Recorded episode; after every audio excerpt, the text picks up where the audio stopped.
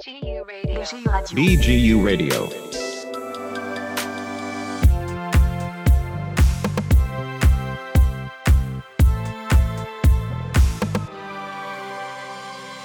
ברוכים הבאים וברוכות הבאות לסדרת הפודקאסטים החדשה של המחלקה לפוליטיקה וממשל באוניברסיטת בן גוריון בנגב. בכל תוכנית נארח מומחה מתחום אחר וננסה להבין את השפעות מגפת הקורונה קצת מעבר לבנאלי. על בריאות, חברה, פוליטיקה ומה שביניהן. והפעם פרופסור גיא בן פורת ודוקטור אביב גאון בשיחה על קורונה וטכנולוגיות מעקב. תודה לעידו רוזנבלום, לבוזי רביב מרדיו BGU, לי קוראים אור ברגר. הפרק ה-14 של הכל פוליטי מתחיל עכשיו.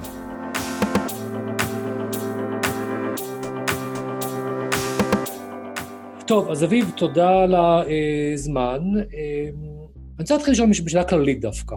בתור מי שלא מתמצא בטכנולוגיה, זה אני, הרי מעקב מתרחש כל הזמן אחרי אזרחים, גם של ממשלות וגם של חברות. אתה יכול להסביר איך בדיוק עוקבים אחרינו? מה בדיוק המעקב הזה כולל? שאלה מצוינת, אבל זו שאלה שגם מצריכה קצת ללכת טיפה אחורה ולנסות להבין קצת מאיפה זה הגיע ואיפה אנחנו נמצאים היום. תראה, בעיקרון, כשאנחנו מסתכלים על יכול, יכולות איכון, אגב, יש הבדל בין מעקב לאיכון, בדרך כלל בחלק מהמקרים, כשאנחנו מדברים על GPS, שזה איזשהו אמצעי שמשתמשים בו כבר הרבה מאוד שנים, הוא, הוא נהוג לראות GPS כאיזשהו מנגנון שהוא קצת, הפגיעה בו בפרטיות היא קצת אה, נמוכה יותר, ולכן אה, יש יותר נכונות לבצע בו שימוש. אבל אם אנחנו הולכים טיפה אחורה, אז מעקב זה דבר שהיה קיים לאורך כל ההיסטוריה האנושית, הוא לא דבר חדש. האמצעים הטכנולוגיים שאנחנו ראינו בואכה שנות ה-60-70 קדימה, הם אמצעים שאפשרו לבצע מעקב באמצעות האזנות כאלו ואחרות, או באמצעות דברים קצת יותר משמעותיים כמו רכבים שהלכו אחריך ובדקו אותך, וכשאנחנו נכנסנו לעולם הדיגיטלי, היכולות האלה התפתחו.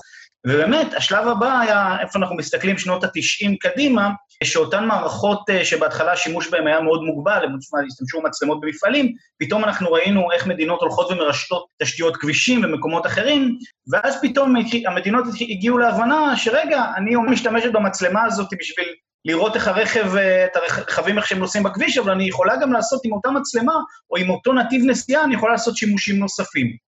אז זה פחות או יותר מה שקרה אה, בואכה שנות ה-90, ואז ב-2000 קרה משהו מאוד מאוד גדול. המשהו הגדול הזה זה 9-11.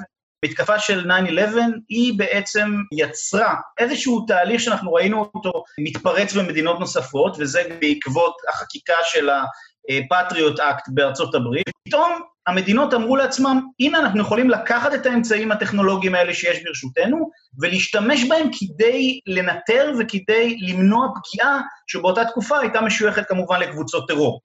אז זו אחת הנקודות, אני חושב, בהיסטוריה, שבה אנחנו ראינו את, ה, את השימוש הזה בטכנולוגיה נעשה באופן רחב מאוד כלפי האוכלוסייה, מתוך מטרה, שוב, וזה גם מה שאומרים היום, אנחנו רוצים למנוע את הנזק של חיי אדם, ולכן כשאנחנו מסתכלים על עקרונות חוקתיים ועקרונות משפטיים, האיזון הוא תמיד בין הזכות לחיים לבין הזכות לפרטיות, כשגם היום אמר השופט מלצר, הזכות לחיים, מעמדה הוא גבוה יותר מהזכות לפרטיות.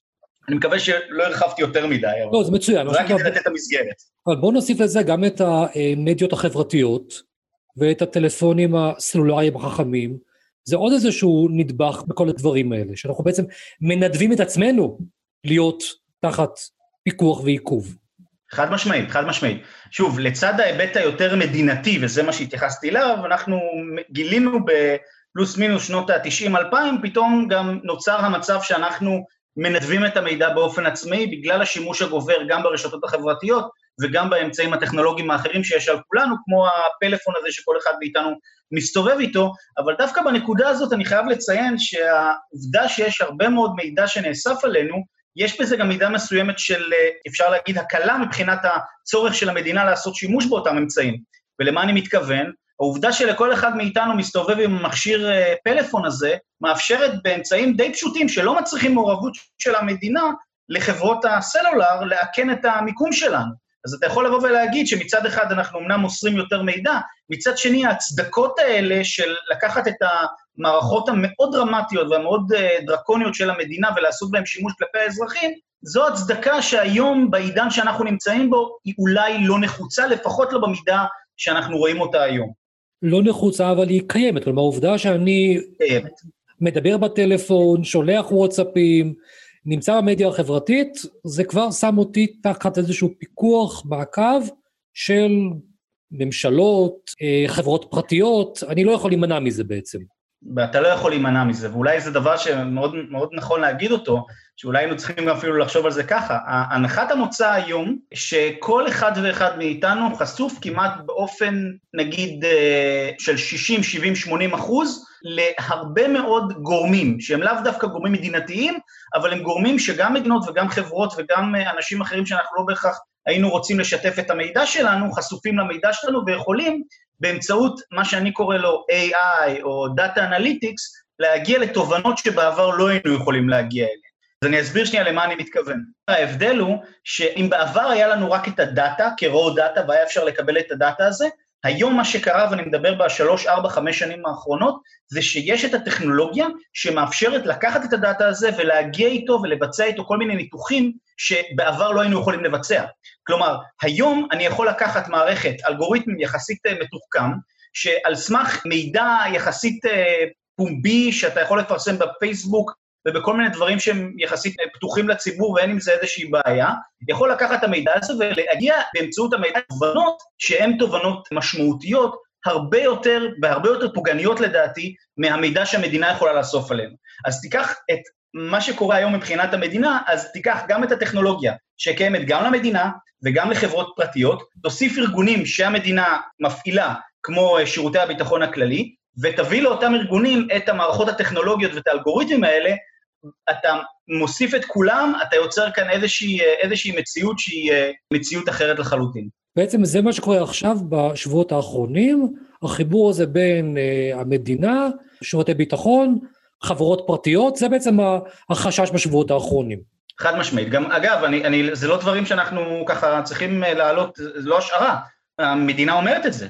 כלומר, המדינה באופן די ברור, שגם מה שהיא מציגה לתקשורת וגם מה שהיא הציגה לבית המשפט, היא אומרת, תשמע, אנחנו נעזרים גם ומוכנים, לפחות הייתה הצהרה כזאת שלא לא עשו בה שימוש למיטב ידיעתי, אבל נכונים לעשות שימוש בגופים פרטיים, ואני לא מדבר רק על ארגונים או חברות כמו NSO וחברות אחרות, אני מדבר גם על כל מיני אה, אה, חברות אה, מסין שמציעות לנו לעשות, להפעיל כל מיני מרכזים בישראל לבדיקות. הרי בסוף צריך להבין שגם המידע שאוספים ממך, המידע הגנטי הזה, הוא מידע שאפשר אחר כך לעשות איתו שימוש, והשימושים האלה יכולים להיות מאוד בעייתיים.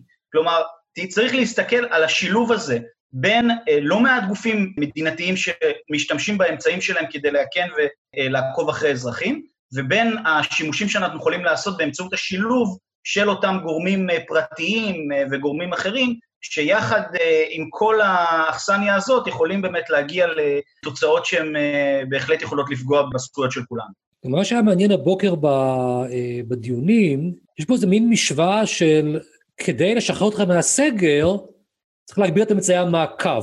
סוג של נוציא אתכם מהמעקב, אבל כדי לוודא שאתם לא מתפרעים, נמשיך לעקוב אחריכם באמצעים אחרים. אז המשוואה של פתיחת סגר תמורת יותר מעקב היא משוואה גם בעייתית. מאוד בעייתית. תראה, אחד הדברים שמנסים, לפחות מה שאני הבנתי מהדיון, זה, וזה גם מה שאמרה לדעתי, אמרה את זה פרופסור uh, סדסקי, היא אמרה, תראו, הנה, השימוש שאנחנו עשינו עם היכולות האלו של השב"כ, שאגב, בהערת אה, שוליים, הם לא בדיוק מסבירים באיזה יכולות הם משתמשים, כלומר, מאוד קשה לי להעריך מה בדיוק מהיכולות נעשה בהם שימוש ובאיזה אופן. שוב, אני גם לא חושב שאי פעם יחשפו את זה בפנינו.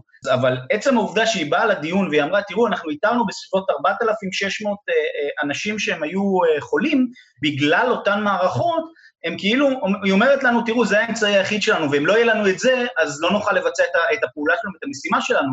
וזה פשוט לדעתי לא נכון, כי ישנם לא מעט אמצעים אלטרנטיביים שהפגיעה באוכלוסייה, לפחות מבחינת הפרטיות, תהיה נמוכה יותר, ועובדה שהנה, המציאו את אותה אפליקציה, לאפליקציה שאני מניח ששמעת עליה, שנקראת המגן, וזו אפליקציה שהיא בהחלט בטוחה לשימוש, אבל אני, אומנם הורדתי את האפליקציה הזאת, אבל אני לא חושב שהממשלה או המדינה מיצתה את הפוטנציאל שלה. וכשאני אומר מיצתה את הפוטנציאל שלה, אני, אני אומר למה לא הלכו לכל האזרחים וביקשו מהם להוריד את האפליקציה ועשו קצת יותר פעולות הסברתיות לפני שהלכו לצד הדרקוני הזה של השימוש אה, באמצעי המעקב של השב"כ. ששוב, הבעיה שאנחנו נמצאים בה זה כשאתה בא לציבור, שרוב הציבור הוא אידיוט ולא מבין בדיוק מה קורה, ואתה אומר לו, תשמע, זה או זה או שתישאר בבית, אז ברור לך מה רוב האנשים יגיד. בתסריט האופטימי יש לשב"כ המון מידע עכשיו, שתיגמר הקורונה, מידע הזה יושמד, והיינו במצב חירום של חודש, ועכשיו חוזרים לשגרה. ויש תסריט שהוא פחות אופטימי, נכון? שהמידע הזה נשמר ואיפשהו יכול להיות לדלוף החוצה. אני חייב להגיד שזו אולי אחת הנקודות הכי הכי הכי בעייתיות מבחינתי. כי תראה, בסוף גם אנחנו נבוא ונגיד, תראה, אנחנו משמידים את המידע הזה, או שאנחנו נבוא ונגיד, אנחנו נשים את המידע הזה באיזשהו מקום שהוא יהיה מובטח ולאף אחד לא תהיה גישה אליו, גם בתרחיש שבו באמת אני יכול לסמוך על היכולות של הרשויות להבטיח את השמירה על המידע הזה, גם באותו תרחיש שהוא תרחיש בעייתי כשלעצמו, אני חושב שאנחנו נמצאים במציאות שהיא מציאות אחרת. ואני אסביר למה אני מתכוון. פה אנחנו נכנסים לעולם אחר, לעולם הסייבר. תראה, בסוף יש לך לא מעט דוגמאות מהעולם על מדינות לא פחות טובות מאיתנו, לפחות במה שקשור ליכולות ולמנגנוני אבטחה, שפרצו למאגרים האלה. אז בוא נגיד, גם בהנחה ויבואו ויגידו, אנחנו נמחוק את המידע הזה או נבצע כל מיני תהליכי בקרה, החשיפה היא קיימת, וגם בחלק גדול מהמקרים יש אפשרות לשחזר מערכות מידע מהסוג הזה, וגם לא בטוח בכלל שימחקו את כל המידע. ואם אנחנו חושבים שההליך הזה הולך להימשך חודשים, אם לא שנים, אז אתה הולך להיכנס פה לתקופה מאוד מאוד ארוכה, שאני לא יודע אם יצליחו במהלך התקופה הזאת להבטיח את הביטחון של המידע שלנו. יאמר אדם אה, מן היישוב, אני אדם סביר, נורמטיבי, אין לי מה להסתיר, תאספו מידע, ומה זה כבר יכול לפגוע בי באופן אישי? תראה, בך באופן אישי זה מאוד תלוי, אתה יודע, כל אחד יש את המידע שלו. אני, אני אתן לך דוגמה, בלי להיכנס, כי אני, אני גם, בגלל שאני לא יודע בדיוק באיזה אמצעים עושים ואיזה מאגרים נשמרים, אז מאוד קשה לתת אינדיקציה ממש ספציפית. אני אתן לך דוגמה אחרת, אני אלך איתך לסיפור אחר שאני מניח שאתה מכיר ואולי גם השומעים מכיר. קיימברידג' אנליטיקה. קיימברידג' אנליטיקה, חברה פרטית, ומה שקיימברידג' אנליטיקה עשתה לפני כמה שנים, היא השתמשה במידע שהיה גלוי לכולם בפייסבוק.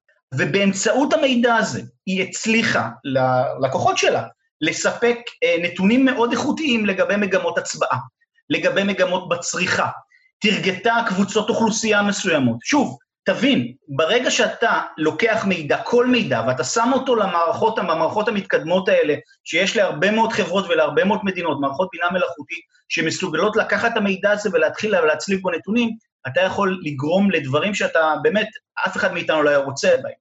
אז יכול להיות שלגיא בן פורת באופן ספציפי, המידע שאספו ממך הוא כנראה לא יפגע בך באופן אישי, אבל אם לוקחים את המידע שלך, ואת המידע שלי, ואת המידע של עוד uh, הסגל המחלקה, אפשר, חברה מסוימת, או גורמים שאנחנו לא בטוח היינו רוצים שיקחו את המידע הזה, יכולים להגיע עם המידע הזה לכל מיני נתונים שבסופו של דבר יכולים לשמש גם לדברים שאנחנו לא היינו רוצים שהם ישמשו. וזאת הבעיה שיש לנו. הבעיה היא לא במידע הנקודתי, אלא ביכולת שלנו לעשות שימוש עם המידע הזה בכמה וכמה, או להצליב נתונים. אני תוהה אם יש גם את הבעיה השנייה של מידע נקודתי, שנגיד קבוצות מסוימות, אנשים מסוימים, שנחשבים כלא נאמנים, מסוכנים, פעילים פוליטית, יש פה איזה מידע שמאפשר להמשיך ולנטר אותם בכל מה שהם עושים, לא? זה גם איזשהו חשש של חופש פוליטי. תראה, אני מסכים עם האמירה העקרונית שאומרת שגוף כמו שירות הביטחון הכללי, שיש לו עכשיו נגישות למידע, יכול להיות, אתה יודע, תחשוב על איזשהו סוכן שטח כזה, או מישהו שבא ואומר, רגע, רגע, רגע, למה שאני, במקום שאני אלך לשופט ואני אבקש ממנו צו, אז אני כבר יכול להשתמש עם התקנות האלה של הקורונה, ולהוציא מידע על אנשים שאני רציתי להוציא עליהם מידע בכל מקרה. אני, לפחות בשלב הנוכחי, אני קצת אה, סקפטי שזה ייעשה.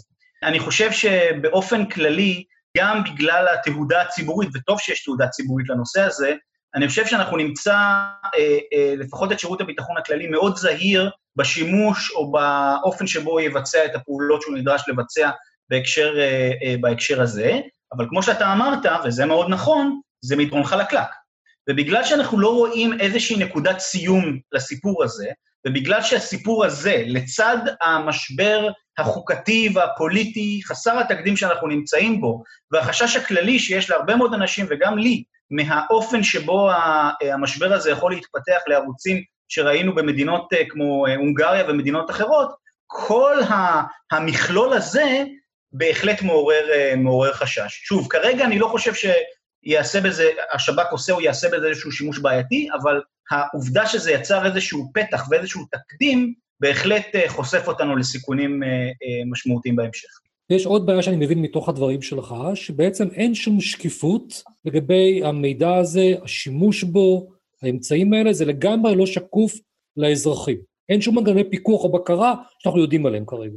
לא, אז דווקא בנקודה הזאת צריך להגיד לטובתו של בית המשפט העליון, אם אתה זוכר את הסאגה, הסאגה הזאת אנחנו, הסיפור של הקורונה, הוא, הסגר הזה זה חודש ימים, וזה נראה כאילו זה כבר שנה. אבל אה, ב, אה, ב, לקראת סוף מרץ אה, היה דיון בבג"ץ בשאלה של התקנות, ושם בג"ץ קבע בצורה חד משמעית שהם לא יאפשרו את המשך השימוש בתקנות האלו מבלי שתוקם ועדה שתפקח. כלומר, היום, וזה אכן קרה אגב, היום ישנה ועדה שיש לה את הסמכויות לפקח על השימוש שעושים באותם אמצעים. האם לציבור עצמו תהיה נגישות למידע הזה ונגישות לאותם אמצעים? אני מניח שלא, ואני גם חושב שזה לא נכון שיהיה. כי כמו שאנחנו יודעים, חלק גדול מהאמצעים האלה הם אמצעים אה, טכנולוגיים או חושף כל מיני שיטות ודרכי פעולה שאני לא בטוח שאנחנו היינו רוצים לשתף אותם. אבל זה שיש לך כרגע ועדה שיכולה לפקח, וזה שהנושא הזה נדון בבג"ץ, מה שאומר שיש לך עוד גוף ששומע ומפקח, אני חושב שבנקודה הזאת פיקוח יש. אבל כמו שאנחנו מבינים, זה הכל איזושהי נקודת מצב היום. מאוד קשה לי להגיד לך איך הדברים יתפתחו בהמשך. איך אנחנו בהשוואה למדינות אחרות? איך זה בהשוואה לדמוקרטיות מערביות קודם כל? האם יש שם מנגנונים שונים? כן, זהו, חיכיתי שתגיד את ה... חיכיתי שתעשה את ההבחנה הזאת, כי זה באמת, זה, זה, זה עולם, עולמות שונים לחלוטין. כלומר, אם תסתכל על מה שקורה באסיה ומה שקורה במדינות אה, מערביות, זה, זה אפשר באמת אה, להסתכל על זה בצורה אחרת. אני חושב שישראל היא, תלוי איך תגדיר את זה, היא פורצת דרך. היא פורצת דרך בגלל שהיא בבין המדינות המערביות, אנחנו המדינה שעושה אה, שימוש מהסוג הזה באמצעים האלו, באופן פומבי כמו שזה נעשה. אגב, זה גם נובע מזה שאנחנו בין המדינות המערביות הבודדות שיש לה את החוקים ואת התקנות שמאפשרות לה לעשות שימוש מהסוג הזה. כלומר, העובדה שבישראל אנחנו יכולים להתקין תקנות uh, uh, שעת חירום שבעצם uh, מקפיאות מצב ומבטלות מנגנונים חוקתיים, זה דבר שברוב המדינות הדמוקרטיות לא קיים. גרמניה, דבר כזה לא יכול להיות. אה, מדינות אחרות, כמו בריטניה, כן יכולות לעשות שימושים מסוימים שהם עושים במסגרת המגבלות או במסגרת התקנות שהותקנו, החקיקה שחוקקה לאחר פיגועים ב-9-11, שזה כל מיני אה, ורסיות של אה, חוק ה-Patriot Act, שמאפשר להם לעשות שימוש כזה או אחר, CCTV, כמו שאנחנו מכירים, האמצעי הפשוט שאנחנו רואים בכניסה לכל מוסד ציבורי ורכבת, רכבות תחתית, אז הן כן יכולות לעשות שימוש עם המידע הזה. אבל ישראל היא בהחלט אה, מבין המדינות המערביות המובילות באמצעים וביכולות. וגם צריך להגיד עוד דבר קטן, אנחנו גם יש לנו אה, באמת ארגון, אה, ארגון שיש לו את היכולות הטכנולוגיות. יש מדינות שגם אם יש להם, תהיה להם את האפשרות החוקתית לבצע את הדברים האלה, לא בטוח שיש לה את הטכנולוגיה המתאימה לבצע את זה. לנו כאזרחים זה אמור להדאיג אותנו, אמור להיות עבורנו איזה סוג של תחושה יותר טובה. תראה, אני, שוב, מסתכל על זה באמת בצורה של, אה, יש לי אמון עדיין, יש לי אמון בצבא, יש לי אמון במערכות, ה, במערכות החוק בישראל, ואני, ההנחה שלי שעושים במידע הזה שימוש הוא שימוש לטובת הביטחון שלי ושל הביטחון אזרחי ישראל, ולכן אני חושב שבמובן הזה, עצם השימוש או עצם היכולת לבצע את השימושים האלה זה דבר שאמור להגן עליי, ולכן אני לא רואה את זה כרגע לפחות כאיזשהו משהו שהוא uh, שלילי. אבל שוב, זה מאוד משתנה. נניח, אני מסתכל על הגופים האלה, ופה אולי צריך לעשות הבחנה שלא עשיתי אותה, והיא חשובה. אנחנו דיברנו בעיקר על השב"כ ועל uh, הצבא שעושה שימוש במערכות האלה, למשטרה אין את היכולות האלה. אני פחות, יש לי פחות אימון במשטרה מאשר בצבא ובשב"כ. אה, כלומר, אם אנחנו נגיע למצב שבו היכולות האלה יעברו באופן חופשי למשטרה והיא תוכל לבצע את השימושים האלה, אז אני כבר הייתי קצת יותר מודאג. בעצם למה? המשטרה אולי טיפה יותר שקופה מאשר השב"כ והצבא. דווקא אולי המשטרה היא יותר חשופה, אולי דווקא זה יתרון מבחינת האזרחים. דווקא השב"כ הוא אולי הגוף הכי לא שקוף שאפשר לחשוב עליו במושגים האלה. אולי הוא לא הגוף הכי שקוף, אבל הוא באמת אחד הגופים היותר מפוקחים, אבל תראה, באופן עקרוני, שוב, המשטרה, יש לה, החיכוך שיש למשטרה עם אזרחים הוא חיכוך בעייתי. ובגלל שהאמצעים הטכנולוגיים האלה ומה שאנחנו רואים היום, ושוב, אני לא מסתכל רק על הטכנולוגיה, אני מסתכל באופן כללי על האמצעים הכוחניים שניתנו למשטרה ואיך היא הפעילה אותם. אז אם אני מסתכל על מה שקרה בחודש האחרון עם תקנות הסגר, ואני רואה איך, איך המשטרה אוכפת אותם, ועל כמות הדוחות שהמשטרה עושה, אז, אז אני קצת כאזרח, קצת יותר חושש ממה יקרה אם אני אתן למשטרה הזאת עוד ועוד סמכויות. ושוב, אני חלילה לא רוצה להגיד ששוטרים לא עושים את עבודתם נאמנה, כולנו בסך הכל אה, צריכים להודות לכל גופי הביטחון עכשיו שמנסים אה, לשמור על חיינו, אבל אם אתה שואל אותי איפה המקומות שקצת הייתי יותר דואג, הייתי דואג מזה שהטכנולוגיה תזלוג להרבה יותר אנשים. וזה לא שיש לי חשש ספציפי מהגוף הזה שנקרא המשטרה, כמו שיש לי חשש שאם אתה לוקח את האמצעים האלה ואתה מבזר אותם ונותן אותם לכל כך הרבה גופים, אז ברור שבמהלך הדרך משהו לא טוב יכול לקרות. הרעיון אה, בשימושים באמצעים כל כך דרקוניים הוא שהוא צריך להיות מאוד מוגבל גם לאנשים שיש להם את היכולות להפעיל אותם, וגם ברמת ה... היכולת אה, לקחת את המידע הזה ולהעביר אותו לגורמים שהם אה, לא גורמים מוסמכים. זאת הכוונה. אמרנו בהתחלה שישראל אימצה פה מהר מאוד את הטכנולוגיה המאוד מאוד מרחיבה ולא את האפליקציות היותר מתונות, אז נשאל בהשוואה למדינות אחרות, מה הם עשו שאנחנו לא עשינו? אז אם אנחנו מסתכלים על מה שקורה היום ואיך המדינות, אה, כל המדינות בעולם מתמודדות עם, ה, עם הנגיף הזה ואיזה שימושים המדינות עושות אה, באמצעי מעקב טכנולוגיים, ואז אולי נדבר קצת על ישראל. אז תראה, אתה אמרת, דיברנו וכולם מכירים את דרום קוריאה, ודרום קוריאה זו בהחלט אחת המדינות הראשונות אה, שעשו שימוש באמצעי מעקב.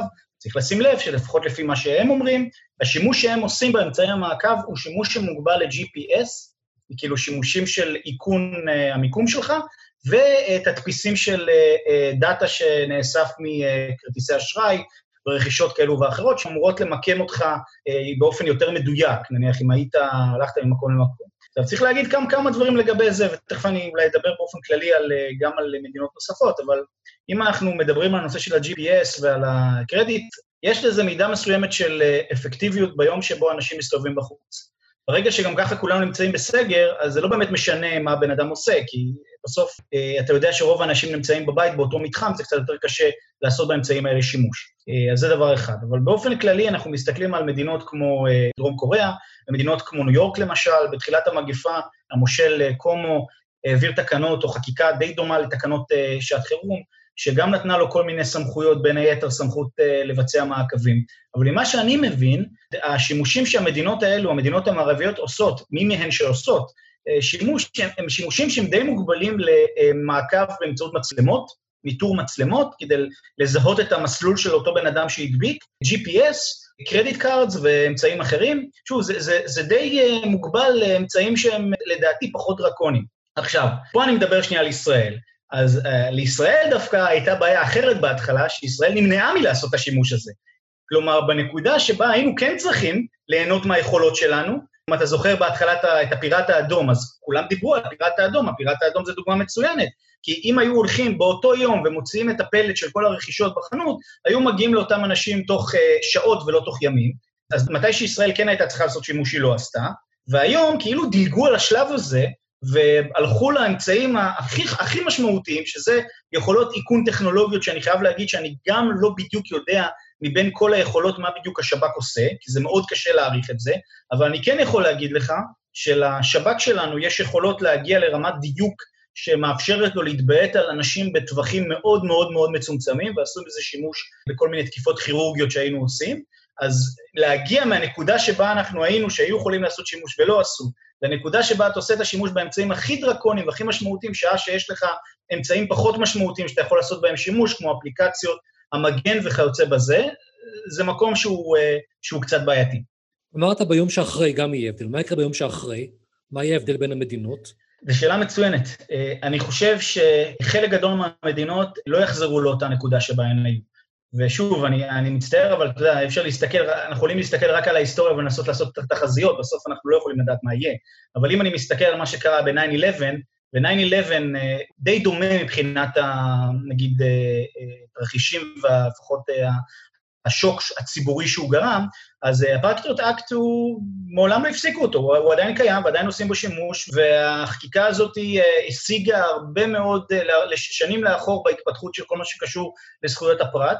אני חושב שיהיה לנו תרחיש דומה. אני חושב שאנחנו צפויים לראות uh, בהרבה מאוד מדינות באמת את היכולות האלו נמצאות בצורה כזו או אחרת, גם מתוך הנחה שהיום כל האנושות מבינה שהיא פגיעה, ותופעות מהסוג הזה יכולות לקרות, ואנחנו צריכים לחשוב על אמצעים, אה, על איך אפשר למצוא, להימנע מהם, ואני יכול לתת לך, נצא רגע מה, אה, מהשימוש הנקודתי של מעקב, ואני אתן לך דוגמה יותר, יותר מוחשית. שאיפה זה גם יכול לתפוס אותנו. תראה, הרי בסוף, ברגע שאנחנו נצא מהסיפור הזה, אנחנו נצטרך להתנהל תקופה די ארוכה במצב כזה שאין תרופה ואין אין, אין חיסון, ואנחנו צריכים לחיות באיזושהי צורה, צורה מסוימת לחזור לשגרה. אז אני חושב שמה שאנחנו נראה, שזו פגיעה לא פחות חמורה לפרטיות, זה כל מיני מערכות טכנולוגיות שמאפשרות לך באמצעות מצלמות, אה, ממש למדוד ולהוציא נתונים לגביך. כלומר, זה דבר שכבר היום אפשרי. כלומר, אני יכול עם מצלמה בטכנולוגיה מסוימת לפענח ולדעת מה מידת חום שיש לך, האם אתה, יש לך חום אה, מעל הגבול או, פחות. אז אני חושב שמצד אחד אנחנו אולי נעשה פחות שימוש באמצעים אה, טכנולוגיים של מעקב, אבל אנחנו נראה אה, הרבה יותר אמצעים טכנולוגיים מתקדמים בשדות תעופה ובמקומות אחרים, שיקחו את הרעיון הזה של המעקב, של ה-CCTV, ויקפיצו אותו 4-5 רמות מעל, וממש יעשו שימוש בטכנולוגיות שיאפשרו לאנשים לדלות עליך הרבה מאוד נתונים. ואני אגיד לך עוד דבר אפילו מפחיד בהקשר הזה. אותה טכנולוגיה שיכולה למדוד לך חום, גם יכולה לגלות אם אתה דובר אמת או שקר.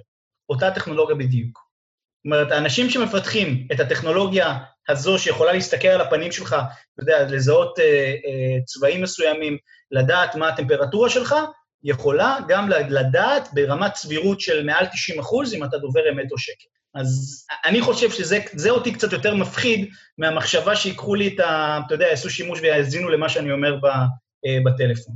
מדידת חום מרחוק זה חלום של כל אימא, אני חושב, רק לעקוב אחרי הילד, לדעת אם יש שם אין לו חום. אם היה את זה לסבתא שלי, זה היה יכול להיות אה, להיט הדבר הזה, אני חושב. האמת היא, ובדיוק זה, אחד הדברים שבוחנים אותם, ושוב, אני לא מחדש פה שום דבר, זה דברים שהיו קיימים עוד קודם לכן, ולכן אנחנו נראה מעצה משמעותית. המחקר שאני מתייחס אליו לגבי המצלמות והיכולת למדוד חום, זה מחקר שפותח בטורונטו ב-2016.